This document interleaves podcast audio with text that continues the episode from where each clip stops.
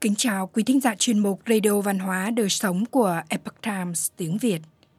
Hôm nay, chúng tôi hân hạnh gửi đến quý thính giả bài viết của tác giả Minh Bảo có nhan đề Nguyễn Biểu, cái dũng của kẻ sĩ nước Nam. Dương Quýnh trong bài thơ Tòng Quân Hành có câu Ninh vì bách phù trưởng, thắng tác nhất thư sinh. Tạm dịch thà làm bách phù trưởng, hơn là một thư sinh.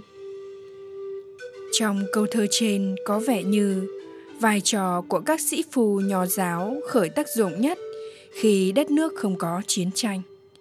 Còn khi nước mất nhà tan, cả dân tộc bị dày xéo trong bình đào khói lửa, thì vai trò của những dũng tướng sông pha trận mạc luôn được người ta nêu cao hơn vai trò của những người trí thức khổng môn. Nhưng nước loạn biết tôi chung, những kẻ sĩ nhỏ học trong lịch sử vệ quốc của đại việt luôn có những người mà tấm lòng trung liệt của họ đã ghi vào sự xanh có thể sánh ngang những tướng quân dũng cảm và lừng lẫy nhất. Một trong những tấm gương đó chính là nguyễn biểu, một tráng sĩ thực thụ dưới bộ áo nhà nho đã để lại cho đời sau một giai thoại bi thương mà oanh liệt bội phần. Lớp sĩ phu cuối cùng của nhà Trần, văn tài xuất chúng. Nguyễn Biểu sinh năm 1350, mất năm 1413, là tướng nhà hậu Trần trong lịch sử Việt Nam, quê ở làng Bình Hồ, huyện La Sơn, trấn Nghệ An – nay thuộc xã Yên Hồ, Đức Thọ, Hà Tĩnh. Ông là người nổi tiếng thông minh học giỏi, học một biết mười, văn chương siêu chúng. Ông đậu thái học sinh, ngang tiến sĩ sau này, vào khoa thi vào cuối đời Trần và làm đến chức điện tiền thị ngự sử. Sau nhà Hồ chiếm ngôi nhà Trần năm 1400, nhà Minh nhân cơ hội sai trường phụ đem quân đánh bại nhà Hồ, chiếm nước ta lập thành quận huyện. Nguyễn Biểu là một trí thức nho gia yêu nước.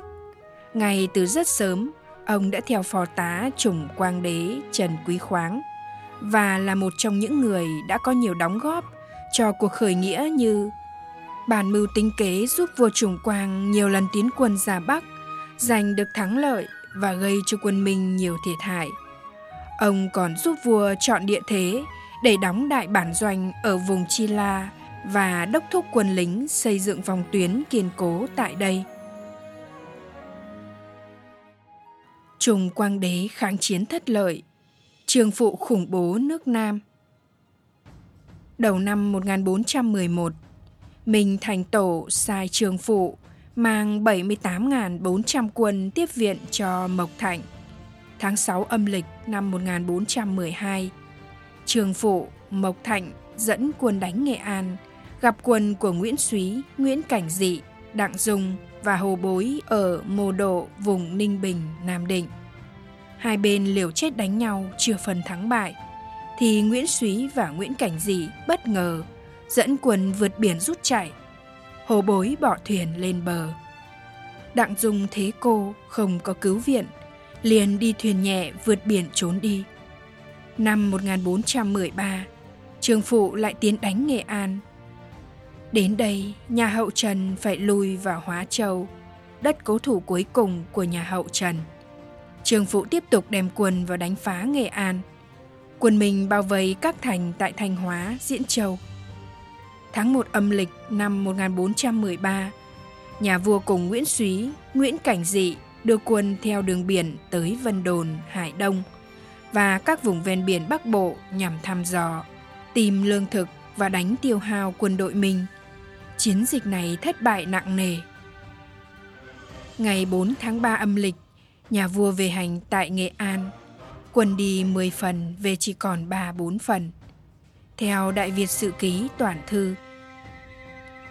Trường phụ đuổi theo đến đâu cũng chém giết người vô số để thực hiện chính sách khủng bố tinh thần người Việt. Tráng sĩ chẳng vương sầu ly biệt, chỉ có tài thơ với lòng thành.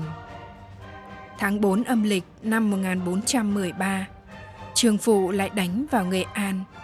Trung Quang Đế phải rút về Hòa Châu. Sai Nguyễn Biểu làm sứ đi cầu phong nhằm mục đích làm kế hoãn bình để có thời gian tích lũy quân lực. Giữa lúc vận mệnh nước nhà như chỉ mảnh treo chuông, dẫu biết là việc đi sứ chỉ như dã tràng xe cát và chuyến đi này sẽ lành ít giữ nhiều.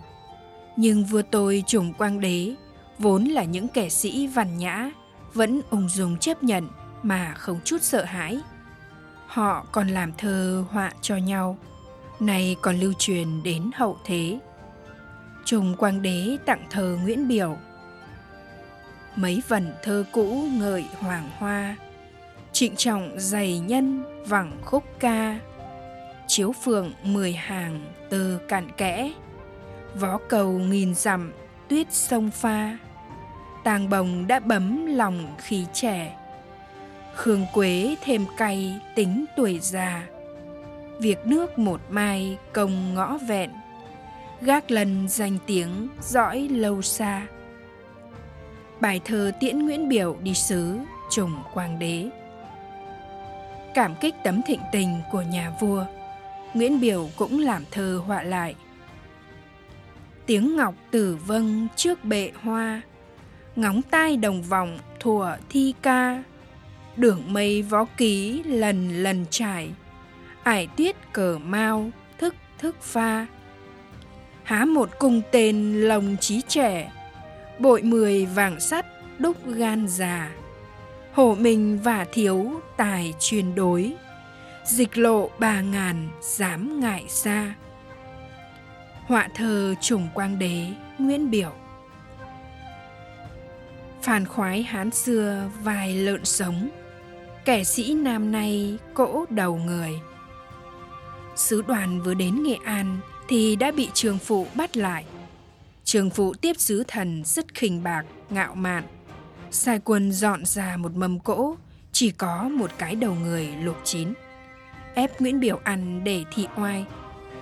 Nguyễn biểu ung dung ngồi vào mâm, nói rằng, mấy thùa được ăn thịt người phương bắc, tức người tàu. Nói xong lấy đũa khoét đôi mắt, chấm muối ăn vừa ăn vừa tức cảnh mà ngâm bài thơ cỗ đầu người. Ngọc thiện chân tu đã đủ mùi, gia hào thêm có cỗ đầu người. Nem công chả phượng còn thua béo, thịt gụ gan lân cũng kém tươi. Cà lối, lộc minh, sò cũng một, đọ bề vàng sắt bội hơn mười. Kia kìa ngon ngọt tay vai lợn tráng sĩ như phàn tiếng để đời Tuy chỉ là một vị quan văn già tay không tấc sắt, nhưng dũng khí và đảm lượng của ông đã chấn nhiếp cái binh uy của thiên triều.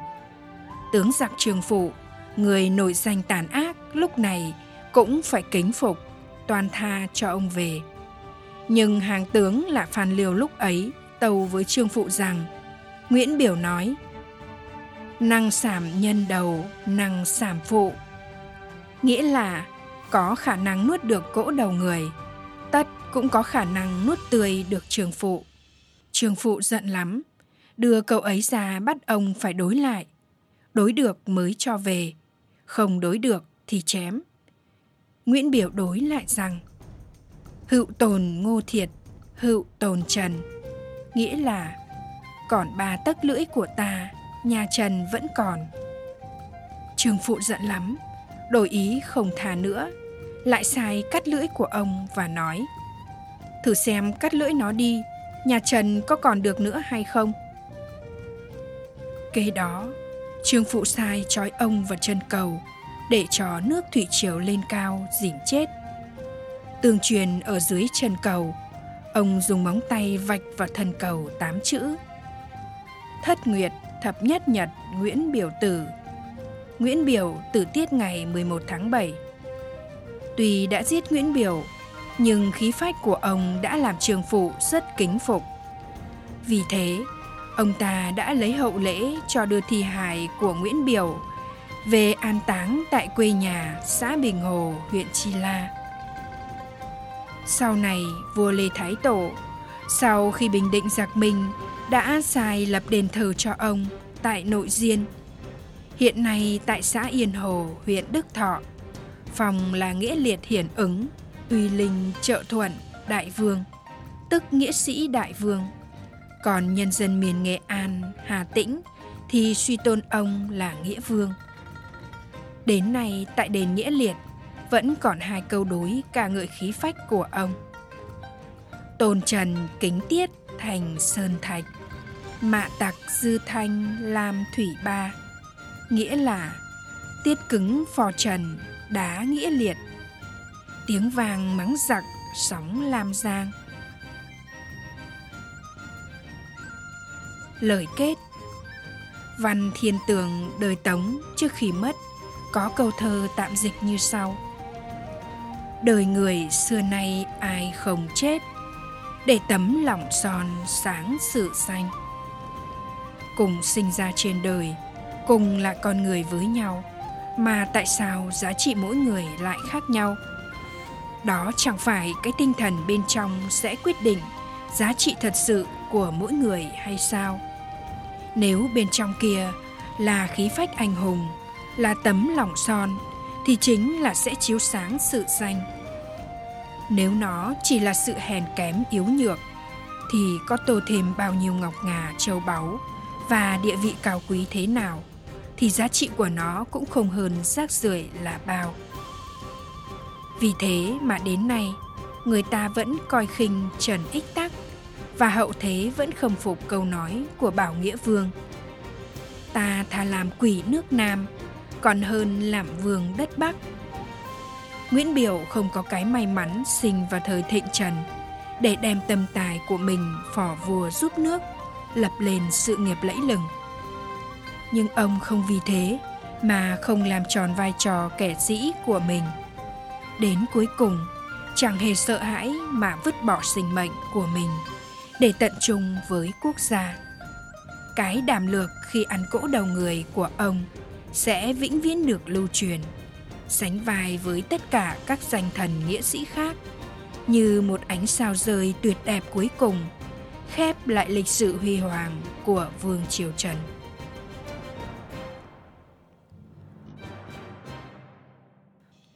quý thính giả thân mến, chuyên mục radio văn hóa đời sống của epoch times tiếng việt đến đây là hết để đọc các bài viết khác của chúng tôi, quý vị có thể truy cập vào trang web e itviet.com.